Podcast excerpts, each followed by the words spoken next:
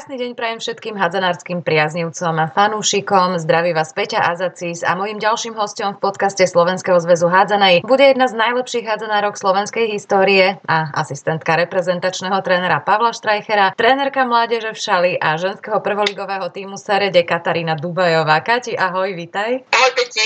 Pri tebe sa dá začať z ktorejkoľvek strany, aj tak vždy skončíme pri hádzanej. Začneme možno od začiatku, a teda od tvojho začiatku na vtedy ešte asi asfaltovom ihrisku s Pojou. Ako si sa ty k hádzanej dostala? Cez moju sestru, viac menej ona začala s hádzanou a keďže rodičia boli v robote, ona ma zobrala zo škôlky a tak som začala od piatich rokov. Takže ty si tak ako skoro celkom začala a rovno hádzanú, že nerobila si predtým nič také? Nie, nie, rovno na hádzanú. Hovorím ďako sestre, že ona proste začala chodiť a proste keď ma musela strážiť, tak to vymyslela tak, že ma bude brávať, že budem chodiť aj na tréningy.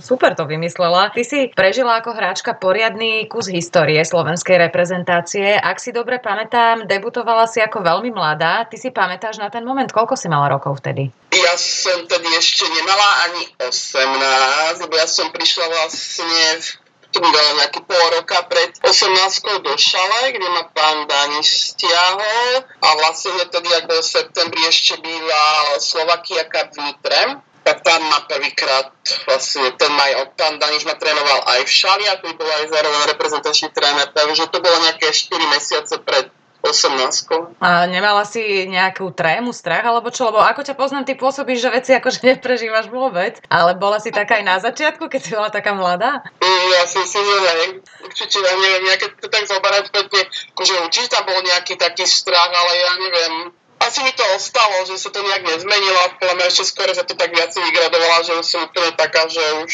tak viacej, že to tak neprežívam. Bolo, že už keď ten úspech je, tak človek až vtedy, ale predtým som zápasný, že by sa nejak človek stresoval alebo niečo. Ja si myslím, že to skôr človeku škodí, ako by to malo nejak nabudiť. Ako on, ono je to fajn, keď si to vie niekto takto ako v tej hlave zariadiť, ale keď je niekto nervák, tak to ako nejak veľmi neovplyvní. Nie, tak to, chcela by som niekedy vyskúšať byť v takej pozícii, že a byť nervák, že čo to fakt, či to nejak spôsobí na tom výkone, alebo či, či to nejak niečo ovplyvní, neviem, lebo ja si myslím, ak poznám niektorých z nich svojich skúseností tam u seba, tak radšej, asi by som radšej nechcela byť, myslím, že by to celkom malo vplyvnilo. Ty si zažila počas reprezentačného pôsobenia množstvo trénerov, každý tréner je iný. Na ktorého spomínaš najradšej a prečo? Dá sa vôbec vybrať jeden? Ja si myslím, že v mojom prípade asi to je strašne ťažké, lebo opäť, keď si zoberieme trénerov od deväťdesiatšesť sedem roku, kedy bol ešte pán Bako, len pána Baka som, proste on bol môj sused, ja neviem, my mali päťsto metrov, tak ja som ho poznala viac menej dlhé roky.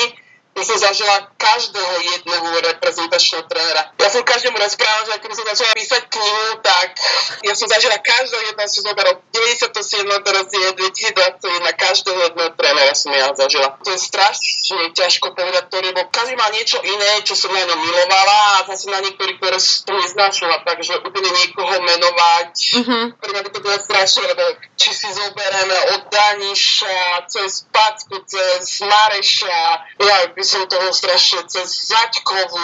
Proste to by bolo fakt. Vieš čo, tak nemenuj a skús povedať, že aký typ trénera ti vyhovuje. Či skôr, či skôr nejaký ten pokojnejší, alebo ten, čo vysvetľuje, alebo ten naopak, čo je ticho, alebo ten, čo vreští. O, ja za tie roky ja som skôr došla k tomu, že mám radšej trénera, ktorý vie to božstvo navnadiť, ktorý je trošku taký motivátor a vie to čo tak... Nemám rada kľúďasov, to musím povedať pravdu, lebo my sme Slováči, my sme taká zvláštna natúra, ktorá my skôr nepotrebuje viacej vyhecovať, ale vyhecovať takom dobrom, tak takej psychologickej stránky. Je to proste, my viacej toto potrebujeme. To vrešťanie úplne nie, neviem, či ma rozumieš, ako to Rozumiem. Vrešťať, ale proste s takou nadsázkou, proste, aby slavne my ženy, ešte Slovenky, to je obzvlášť inak. Taká stredná cesta, by som to skôr tak nazvala. Ty, ak by si mala porovnať reprezentáciu, kolektív, podmienky v tvojich časoch a teraz v súčasnosti, v čom vidíš tie najväčšie rozdiely? Dnešné baby majú všetko. Oni si vyberú veľkosti, napríklad veci, lebo dneska s týmko halasom sme to rozoberali. Nám dali trenky, ktoré mi boli opäť čistia väčšie, vyzerali sme v tom nejak, neviem, strašne, ale proste sme tu museli hrávať, že? Dnešne dobe zdajú tie dievčatá na ten výzor, jak vyzerajú, či tie trenky majú dobre napasované, že neviem, že keby sme im dali nejakú výstroj, ktorú sme my hrávali, že či by sme boli schopné vlastne aj tom hrať, či by sa vedeli na tú sústru, proste my sme nemali v tej dobe na výber, takže v tej dobe to bolo také trošku inakšie. Samozrejme, s tou dobou sa to všetko zlepšovalo, bolo to lepšie, len neviem si ich predstaviť, keby boli v tom čase a mali mať proste také dresy, aké sme mali my, súpravy, že či by im to vlastne vyhovovalo. Myslím, že vtedy sa aj, aj tie, tie reprezentačné dresy a mikiny a všetko, oni sa, on sa to vlastne posúvalo z generácie na generáciu. Proste si si nevyberala, čo si dostala, to si ma... Ja keby som ešte, ja, ja by som sto percent videla nejaké sády, čo sme mali a obliec niekoho do toho, podľa mňa by bola podívaná. Ktoré ty veci vnímaš v pozícii asistentky, trénera z nejakého iného uhla už, ako keď si bola napríklad hráčka. Na čo hráčka nemá čas pozerať, alebo teda brať to do úvahy, prípadne čo si človek vekom a možno časom všíma viac a inak, ako keď si hrala? Ja si vnímam, už keď som sa na tej pozícii tej asistentky, že tí tréneri to predtým s nami tiež nemali, nemohli mať ľahké, my sme boli tiež ťažké boli, ja som tiež nebola boviaká, ľahká bola, že s tým ženským kolektívom fakt je to, je to strašne náramne ťažké. Ženy proste máš osemnásť báb a každá je fakt iná a dať to dokopy, ty som to nikdy nechápala, že ak to tí tréneri nedokážu zvládať a proste teraz na tej vlastnej koži to proste cítim, že to je fakt ťažké. Na každú proste musíš ísť inou cestou.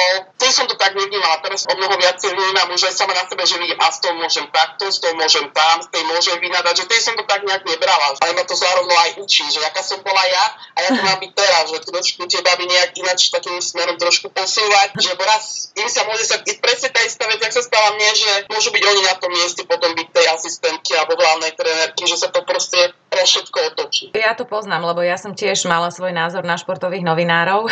Keď som bola hráčka a potom si hovorím, pane Bože, robíš si srandu zo mňa? Tak si zo mňa robíš srandu.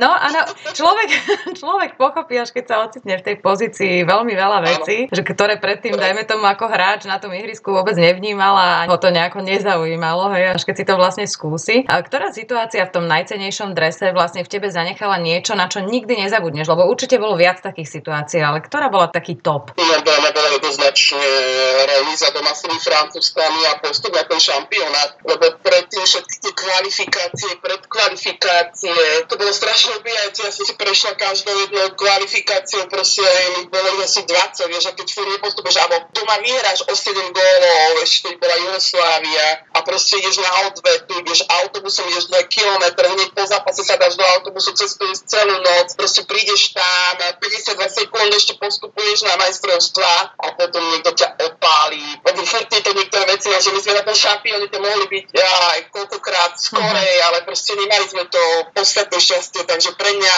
najviac držím to s trénerom Dušanom Polohom, že sme fakt postupili na tie majstrovstvá. To bolo pre mňa také zadosťučenie za tie všetky kvalifikácie, predkvalifikácie. Ja sa priznám, že som ten tvoj gól proti Francúzskám v tej Šali, ktorý nás vlastne posunul na tie majstrovstvá Európy po dvadsiatich rokoch, jak si spomínala, že sme, že sme fakt nemali šťastie dovtedy, nevidela, lebo tam bolo toľko ľudí, tam bolo neuveriteľné teplo, podľa mňa tie francúzsky už tak nejako len boli nejaké také pri, priotrávené z toho, že sme my s kameramanom vlastne museli zliesť dolu, vyzhali von a cez ten spodok zvonka sme vlastne druhým vchodom sa dostávali na palubovku, aby ja som mohla vlastne hneď po zápase robiť rozhovory, no a medzi tým ty si ten gól dala a my sme to s tým kameramanom vedeli tak, že sa hala otriasla v základoch, že vlastne tam nastal strašný rachot, buchot, takže tento gól, ako presne ak ty hovoríš, postup, postupili sme a vnímaš to ako ten top moment. Aký to bol pocit a aký bol potom šampionát z toho nášho pohľadu, že vlastne to bola strašná eufória, ja si to celé pamätám, že sme to veľmi všetci prežívali. Ja úplne, ja ešte dneska nejakým fanúšikovia zvyšali dneska dávať akurát také videá za do okolnosti spomienky, tak normálne som ležala na posteli, ktorá dala na nie zivica, proste fakt spomínala si na to teplo,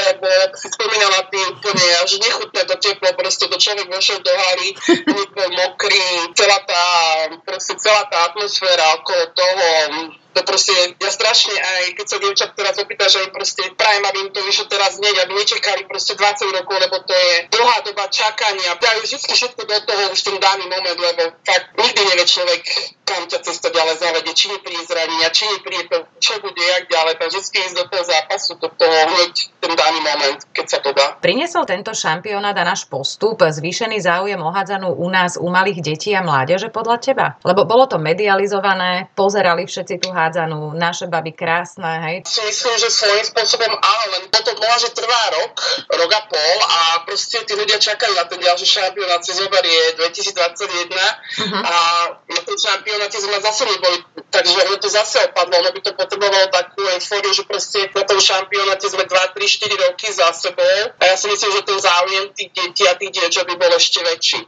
Mm-hmm. Proste tým, že my tým proste šampióni sme pravidelným účastníkom, tak proste tie deti si vyberajú napríklad teraz to lyžovanie, lebo máme Peťu Vlovovú, vyberajú si Sagana, tie deti vnímajú ten šport viacej, to je viacej medializované, to je viacej telke, ktoré má viacej tie úspechy. Takže ja to vidím skôr z tejto pozície, že pre nás by bolo aj pre hádzanú, keby sme na tom šampionáte sa objavili pravidelnejšie, nie len tak zriedka. Čo samozrejme, ak by sa nám to podarilo, zase budeme o kôž vyššie a už tí súperi potom budú takí schodnejšie, keď tam už si človek asi, asi moc nenavyberá. Bolo ťažké rozhodnutie skončiť ako hráčka? Aký je to pocit? Lebo ja som mala napríklad dvadsaťpäť, hej, narodil sa mi prvý syn, prišlo to samo, tam nebolo o čom rozmýšľať, nebudem predsa bruchom hrať. No aj keď je to skoro, ale aké to je, keď stále hráš? Toto som nezažila. Minulý rok, čo sme si zahrali, hej, prvú ligu, ale to bolo skôr také kvôli, tre- kvôli tréningom, to som už nebrala ako, to som už nebrala ako zápasy nejaké. Ale aké to je, keď na tej vrcholovej úrovni, že stále hráš, ešte môžeš, roky ti pribúdajú a čo vtedy rozhodne, že je už definitívny koniec? Ja si to pamätám u mojej mamy, pamätám si to u segry, pamätám si to u viacerých, hej, že už sa rozhodli uh-huh. skončiť, potom sa ešte vrátili. Čo rozhodlo u teba? U mňa to už bol viac, menej ten vek. A že proste som mala toho syna, ktorý už má päť rokov uh-huh. a vedela som, že proste už za chvíľku bude mať povinnú školskú dochádzku a že už ten čas som chcela viacej venovať byť s ním, lebo fakt on bol som mnou kočovný, on chodil všade som mnou v tej dobe, proste mi aj dovolí v reprezentácii, aby mi mohol chodiť so mnou, lebo ja som ho strašne dlho kojila, uh-huh. takže on bol taký kočovník, on stále so mnou a už som proste dospala do toho štádia, že neužijem si toho malého tak, jak by som chcela, takže ja si myslím, že to bol hlavný ten dôvod. A že hlavne ten vek, že nech si ľudia radšej toho človeka zapamätajú tak na tom vrchole, ako keby mal postupne upadať a tie reprezentácie a skôr tam neprinášať nič, byť nejakým na, na osoch a žiť zmena, to by asi nebolo nič moc. To chápem. Ty si ale úplne celkom neprestala, no dobre, teraz je COVID, hej, ale v drese prvoligovej Serede, ktorú teda vedieš aj ako trénerka, teba vypustia ako krakena, ja som to zažila, no v drese Eškape chvíľu. Keď sa ten zápas láme a A už sme to skoro mali, ale zrazu vybehla Dubajka, my už sme vedeli, že je zle. Nikto ťa neubráni proste. Ty, ty tie svoje projektily tam vypustíš absolútne presne. Brankárka tam proste len pozerá tým smerom, že kde to má za chrbtom. Aj keď ťa bránime osobne, to bolo úplne jedno, kto ťa bránil v tej chvíli. Ako sa ty fyzicky udržiavaš? Či ty máš tú ruku, ktorá ešte v šesťdesiatke, ja neviem, že nabehneš tam a ten gól dáš, alebo ja, ja neviem už čo, jak teba brániť. Asi to tej ruke to mám, lebo mne to mňa, keď niekto stretne, tak to hovoríš, to nie môže, ty máš ty to vystavíš a tebe to furt letí. Akože ja sa snažím, keď sliečo tam, keď robím medicín, bali robiť a tak, ale už aj to koleno, už mám tak zdevastované, že behanie skorej bicyklovanie, alebo walking si dávam, to behanie už fakt na to moje koleno je také skorej utrpenie, ale tá proste to je s tou rukou tu lieta. Myslím, že to ešte viacej o tom rozumie. Napríklad mne sa strašne páči, že všetci na mňa vyjdú von a pivo dostane voľný, proste no. To je úplne... proste oni sú nútení. Oni sú nútení na mňa výsť tej prvej ligy a potom proste ten pivo úplne. Tak to si ja tak teraz užívam. Pýta, že sa tam budem s niekým hašteriť, vystačia tri kroky správny moment, vieš. Ty ako stíhaš, Kati, trénovať v Šali chlapcov a zároveň v Seredi tie ženy? Nehovorím teraz, lebo teraz je to katastrofa, hej? Mm. Ale keď, pokiaľ nebol teda COVID. Ešte ja som to mala všetko tak rozplánované, že to proste všetko zapadalo aj do seba. To nie. Proste ešte s tými deťmi ja som začínala už na škole od jednej, bola som s nimi do štvrtej, do piatej. Proste o piatej, po šestej som sadla do auta, o šiestej som bola v Seredi a proste takto to fungovalo stále, takže bolo dobre, že ja som si bola vlastne sama sebe pánom uh-huh. a ja som si to proste tie hodiny všetko ponastavovala tak, aby to proste sedelo. Tiež pomáhali zrejme aj rodičia v tej Šali pri tých deťoch, tak asi ako v každom klube, že vychádzali v ústrety. Ako to vy tam máte zorganizované? U nás, nakoľko sme založili aj ten vlastný klub, u nás ja myslím si, že bez tých rodičov, ktorí proste tam máme, že bez nich by sme to nedali. Oni fakt oni nám pomáhajú po každej jednej stránke od A až po Z, takže fakt v dnešnej dobe je to strašne veľa aj o tých rodičoch. Ako vy riešite výpadok v tej súťaži? Lebo vlastne prvá liga stojí, mládežnícke súťaže stoja, nemôžete teda ani spolu trénovať, ty im dávaš nejaké individuálne plány, ako to, ako to máš zariadené teraz? Dnes, čo my máme online, trikrát do týždňa máme normálne online tréning, máme ich rozdelené na skupiny a nejakých tridsaťpäť štyridsať minút, pokiaľ proste trikrát do týždňa fačíme plus, im posielam behy, veci, ktoré majú robiť vonku, musia mi to poslať a proste ja si to vyhodnotím a pozorám, proste ja sa s tými deťmi nepres prestala, mala som aj nejaké semináre, že je strašne dôležité s tými deťmi neprestať niečo robiť. Uh-huh. Lebo fakt to bude, bude to strašne ťažké a ja fakt musím aj poďakovať aj tým rodičom, ktorí proste, tie deti proste museli byť na tej online hodine, museli natáčať tie videá, išli s nimi behať, odbehali, poslali mi to, takže ja si myslím, že keď už to raz konečne otvorila, že tie naše decká to budú mať o niečo ľahšie, lebo nebudú mať, nebudú s tomu úplne takom výpadku, proste oni fakt trikrát do týždňa a proste technicky povinne každý jeden. Táto situácia nie je ľahká a pre deti už vôbec nie. Ja mám siedmaka, čiže ani škola, ani tréningy tiež majú takto, že online a tiež musí sám niečo vonku. Aký vplyv má táto situácia podľa teba na deti? Nie sú, nezačínajú byť také, že demotivované? Nemáš informácie, že by napríklad nejaké dieťa chcelo s hádzanou skončiť? Čo sa, čo sa vlastne dá v takejto situácii robiť? A tu je tá otázka, proste to je všetko od tých rodičov, lebo proste tie deti zistili, že oni nemajú žiadne povinnosti, vlastne oni nič nemusia. Oni proste ráno stanú, majú od deviatej online hodinu, zatknú sa. Keď sú, tak povedia, ne, nefunguje mi kamera, alebo rodičia sú väčšinou v robote, uh-huh. ale sú medzi tým na nejakú inú. Oni zrazu zistili, že nemajú žiadne povinnosti, takže ja si myslím, že pre nich bude strašne ťažké zase nabehnúť do toho systému. Škola, krúžky, šport, napísať úlohy, lahnúť spať. Pre mňa to bude strašne ťažké a toto všetko pocítime za pár rokov. Možno, že teraz to ešte tak nebudeme zo začiatku vnímať, ale ja si myslím, že ten úpadok detí ohľadne športu bude podľa mňa štyridsať percent určite. Keď nebude podpora tých rodičov, že tí proste rodičia povedia, a budeš to robiť a dá sa zase do toho tak, bez nich to žiaľ nepôjde. Ty, že chceš zostať prihádzane, to bolo asi jasné každému, kto ťa poznáme, ale kedy si sa rozhodla, že chceš byť trénerkou? Ja už som to tak v sebe mala dlhšie, ja už keď už som tak pomaly vedela, že budem končiť, ja som sa strašne veľa zaujímala o tie deti a hlavne do Polke to chytila moja syna, som strašne chcela, aby hrával fotbal, ja som ho moc na hádzanú netlačila, ale ja tá hádzana úplne chytila a ja keď som sa vrátila vlastne domov, tak v Šali nemal kto tých chlapcov trénovať, tak ja som sa na to podujala, tu som vlastne zezval Bergendyho stiahla, lebo on, dostala som devätnásť detí a zrazu som skončila sedemdesiat detí, takže už som potom to sama nevedela, jak ukočírovať, takže zoliel som rada, že som do toho stiahla, aj keď už hádzanú nechcel počuť, ani vidieť, ani cítiť a na konec sa tiež do toho namotal, čo som rada a proste tiež, že to začalo viac menej baviť. Ja si myslím, že hlavne ten motor bol ten síl, že on to chcel proste robiť. sedemdesiat detí, to je strašne veľa. To je, je to určite aj tým, že je to v Šali, nie? Kde je vyloženie tá hádzaná, má absolútnu podporu a, a roky rokuce je, patrí Šala k tým baštám. Určite, hej, lebo tam bola tá dievčinka, ale si zober, že v tej Šali okrem futbalu viac menej žiadny taký kolektívny pre tých chlapcov nebol. Potom tam začala tá muska, kde mali určité fázy, že mali dobré výsledky, pokupovali sa tam tí hráči, takže proste tie deti to prilákalo, že zrazu tam bola A na vrcholovej úrovni mužská hádzaná, tak tých chlapcov to stiahlo aj na tú hádzanú, lebo veľa, veľa napríklad futbalu aj potom odišlo na hádzanú. Čo na tejto práci je vlastne najnáročnejšie? Ty si flegmatik aj na striedačke, alebo práve naopak, že v tej roli trénerky si objavila také nejaké svoje druhé nervačské ja? Asi nie, že? A nie, ešte práve, že vôbec. Ja, ja, ja som to, to fakt obdivujem a strašne ľúbim tú prácu s tými deťmi. A že čím je to dieťa mladšie, tak proste ma to baví. A keď vidím, že proste za pol roka, čo tie deti sú schopné urobiť, lebo mám jedného laváčika, proste si u mami vydobil, že on chce byť proste hádzaný. Ešte bol školkár, mal päť rokov a on chcel a my sme za pol roka, bo za nejakých sedem mesiacov išli na prvý turnaj a už som ho proste zobrala, ne, laváčik šikovný. A proste ho tam vyhlásili za najlepšieho hráča a on už vedel také kľúčky, že toto má proste na tom baví, posúva, že tie decká, tak sa vedia učiť rýchlo, keď sa im venuješ tou láskou a dávaš im všetko a potom tie výsledky prídu. Lebo my za krátku dobu dokázali urobiť tých chlapcov také, že my sme na turnaj v Prahe, čo veľký turnaj, skončili na tretom mieste. Takže tie výsledky na takú krátku dobu, takže to ma tak stále štartuje a preto aj rozbieham iné projekty, ktoré mám a dúfam, že to bude ďaleko.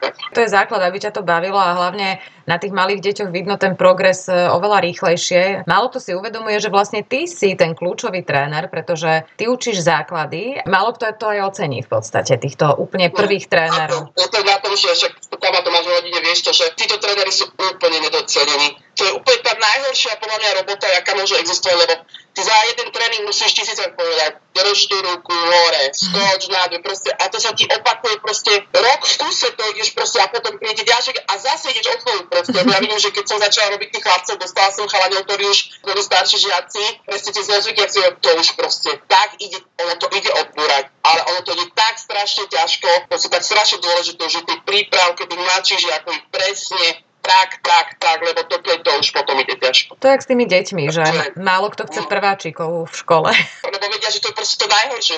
A potom to nikto neskôršie, nikto nevidí. Môžem, že tých hráčik je super, že keď ja spomenul, a preto, lebo som mali toho a toho trénera, mali sme tie dobré základy a proste fakt dobrý základ. Je proste to najdôležitejšie pre tých ďalších trénerov. Že a tí tréneri to majú o to ľahšie už ďalej. Lebo ja keď som zastala starších žiakov, oni nevedeli skočiť na dve nohy, tak ja som tam starších žiakov sama vieš, že musia začať robiť kríže, musia už také veci do pohybu a keď im musíš učiť to, čo proste si učila tých prípravkárov, to, bolo, to, to je strašne náročné. Vráťme sa možno späť k reprezentácii, keďže horúca téma teraz aktuálna sú tie Srbky. My hráme o postup na majstrovstvá sveta a v podstate máme to celkom dobre rozohrané. Ako ty hodnotíš prvú fázu kvalifikácie, ak by sme sa k nej mali vrátiť? Ja som si písala s Osimou po tom prvom zápase s Ukrajinou, kde ona bola veľmi kritická a toto by sme mali zlepšiť a ešte toto musíme a tam som urobila chybu, hovorím áno, ale na druhej strane to bolo super, že ste neprestali bojovať, že, že tam bol taký esprit až do konca, až, až teda tá Ukrajina vlastne kapitulovala v podstate až v druhom polčase. Tých dvoch ďalších súperov to bola taká viac menej povinná jazda, aj keď to nerada používam, také niečo, lebo každý môže každého poraziť.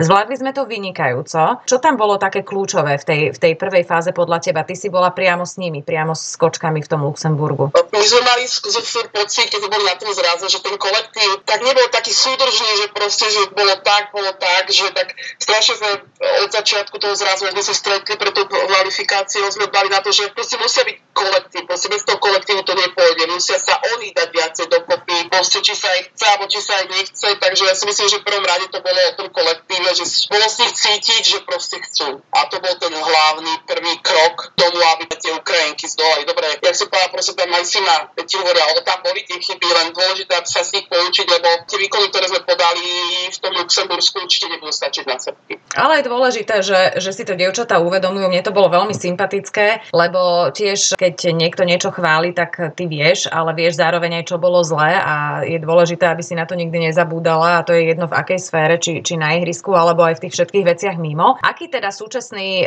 kolektív je partia? Lebo na mňa pôsobia tie baby veľmi súdržne a je tam strašne príjemná atmosféra, či už na tréningoch, alebo keď, keď človek s nimi robí rozhovory, držia spolu a pripomína mi to práve tú partiu, ktorá ste postúpila vlastne vtedy na to euro. Rozprávne úplne spôsobila, lebo ja poviem z vlastných skúseností, že tak vidím dvadsať rokov a vždy chýbala taká nejaká taká.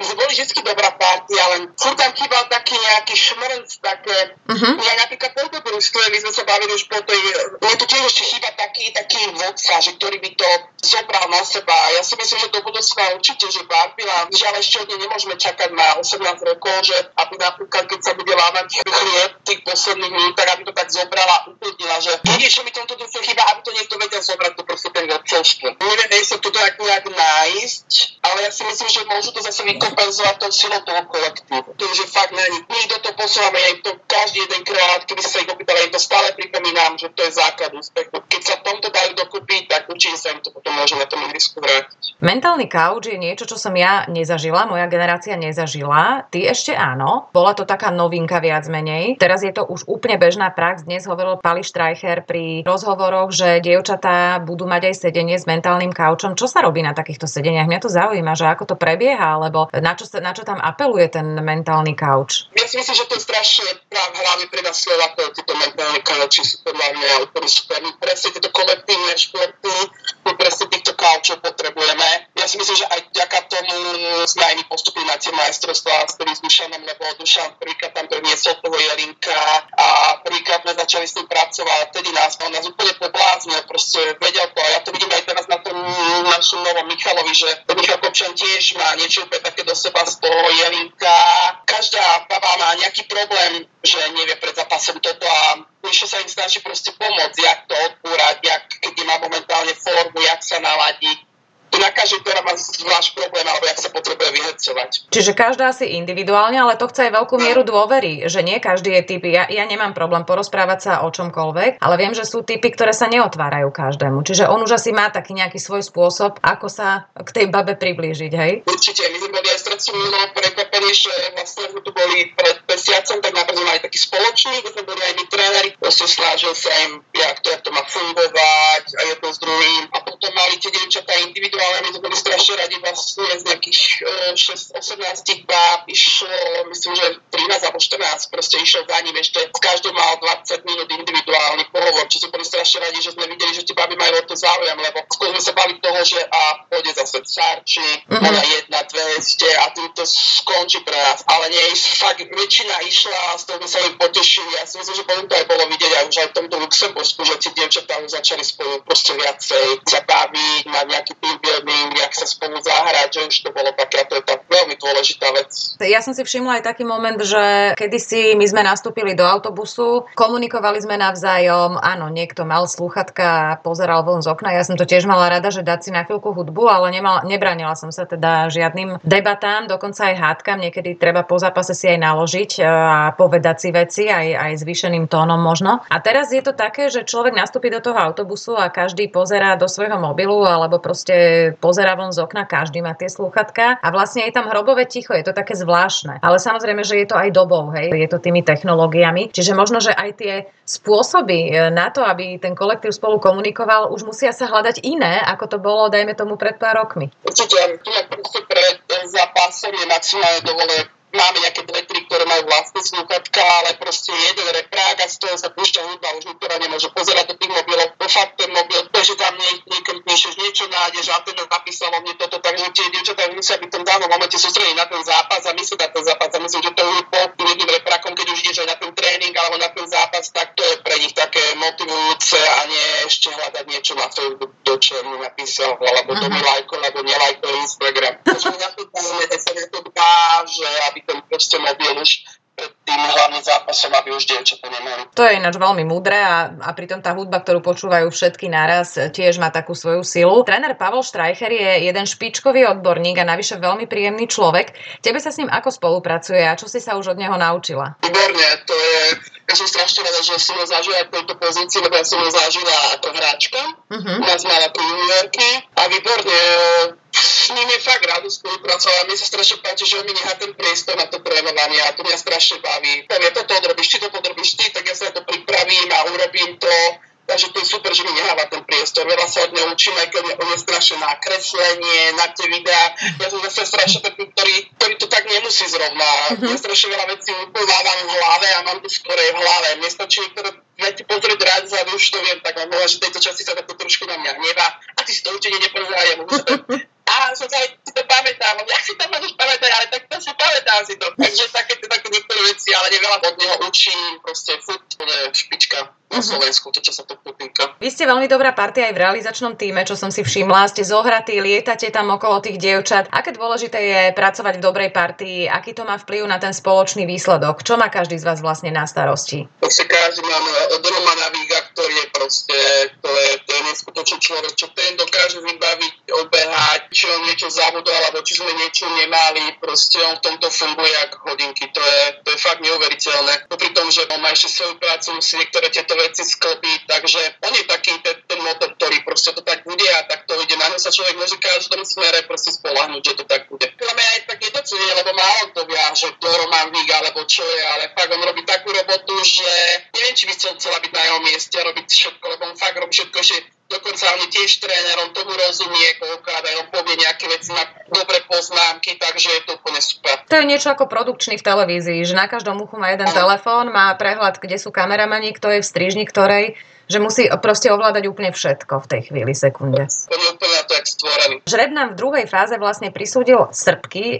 Je to dobré či zlé? Lebo mohli sme dostať aj horšie, ale ťažko už v tejto fáze si asi navyberáme. To, jak si povedal, tam si už nevybereš, to už je jasne.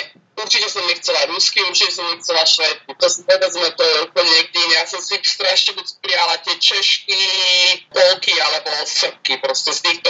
Furt som vedela, že to je hrateľné, že s nimi by sa proste to dalo a furt verím, začína sa od nula nula. Hlavne sa neposrať, ja verím tomu, že tie dievčatá nám motivujeme, či už ešte tesne pred tým zápasom. Michal nám Kopčan určite veľmi pomôže a ja verím, že babi do toho našlapnú. Uh-huh. Škoda, že to bude postupňovať po tej šale, lebo keby mali babi da zažiť tú atmosféru, čo sme zažili, my keď sme postupili, ja si myslím, že to je ďalší plus hráč na ihrisku. Takže to nám bude trošku chýbať. To bude a v Šali by to bolo úplne super, veď preto to tam aj bolo naplánované, no s tými divákmi to asi nič neurobíme. Už niektoré kočky priznali, veď majú odohraté dosť počas tejto sezóny, že teda už si tak pomaly ako keby aj zvykli, že tie haly sú prázdne. Je to samozrejme veľmi nepríjemná záležitosť. Dva zápasy, keď to tak môžeme povedať, nás delia od postupu na majstrovstvá sveta. Prvý hráme doma, aj keď teda bez divákov, ale v Šali, kde to kočky dobre poznajú. Je to naša výhoda alebo nevýhoda? Ja si myslím, každý zápas bude úplne iný. Či budeme doma hrať prvý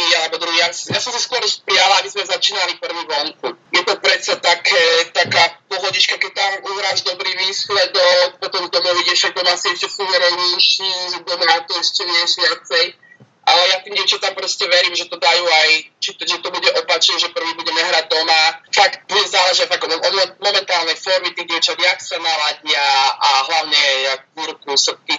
Ale jak si spomínala, so srpkami sme hrali cca pred rokom a kde sme odohrali tiež výborný zápas. Mm-hmm. Škoda niektorých chýb a tie srpky sme proste mali na lopate, tak ja verím, že sa ešte z tých chýb poučíme. Ešte niektoré máme pár dní na to, aby sme to doladili, hlavne v tej obranej fáze, kde to nebudú mať ľahké s pivotkou ani s tými spolkami, ktoré majú dobrý ten ťah na tú bránu a vedia strieľať zvonku, takže keď budú plniť tie taktické pokyny v obrane, tak ja sa tej točnej hry už nebojím. Ja bude základ vychádzať z tej obrany. Keď si poradíme s pivotkou a s tými spojkami, tak si myslím, že to bude fajn. No, tak chystajú sa na ňu baby, ako hovorili, že budú, budú zdvojovať až strojovať, no tak to asi nie, lebo potom zdrhnú spojky, budeme musieť, áno, cvič je nepríjemná. Ona je hlavne strašne veľká a na to, aká je veľká, je pohyblivá a dosť rýchla.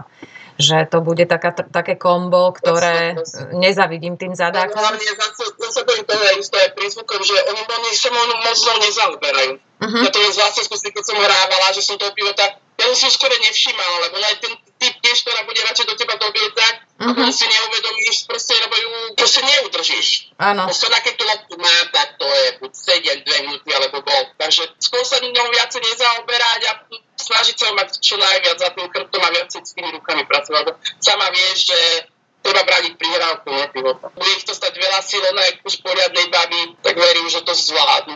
Hlavne, aby sme boli v hlave v poriadku, aby sme nemali prílišný rešpekt. To, to bude základ, lebo my ich môžeme ubehať, my máme, my máme veľmi rýchle, tie baby hrajú veľmi dobre aj v kluboch. Takže už dúfam hlavne, že zdravotne všetko bude OK. Čo by si si ty najviac prijala v súvislosti s hádzanou, aby si mohla povedať, že si spokojná? Aký je teda ten tvoj najbližší nesplnený sen? Máš taký? No, ja by som ako teda asistentka v reprezentácii, aby tie dievčatá proste boli na tom, aby som s nimi absolvovala tie majstrovstvá, ešte nejaké, či už svet, či už Európa, čo nikdy nevie a strašne mňa proste tie deti, ja chcem vychovať, lebo mi na tej hádzanej slovenskej strašne záleží a proste tým deťom chcem odozdať e, všetko, aby proste za pár rokov boli reprezentanti. To je taký môj cieľ, aby bolo čím najviac. Ja si to samozrejme strašne prajem, ja si myslím aj, že na to máš a hlavne to, čo, to, čo má človek, čo robí srdcom, tak to nikdy nemôže byť zlé, aj keď samozrejme všetci robíme chyby, ale, ale ono sa to nakoniec prejaví, to je to, čo je iné ako všetci ostatní, ktorí to robia z nejakých iných dôvodov. Kati, budem ti držať palce, budem veľmi silno držať palce aj našim babám. Hlavne, aby sme boli všetky zdravé a aby sa nikomu nič nestalo, aby to všetko dobre dopadlo. Budem veľmi silno držať palce a ďakujem krásne, že si si našla čas. Maj sa pekne, ahoj. Veľmi pekne, bolo to príjemné si pokecať, aj keď len takto, ale super, ďakujem veľmi pekne.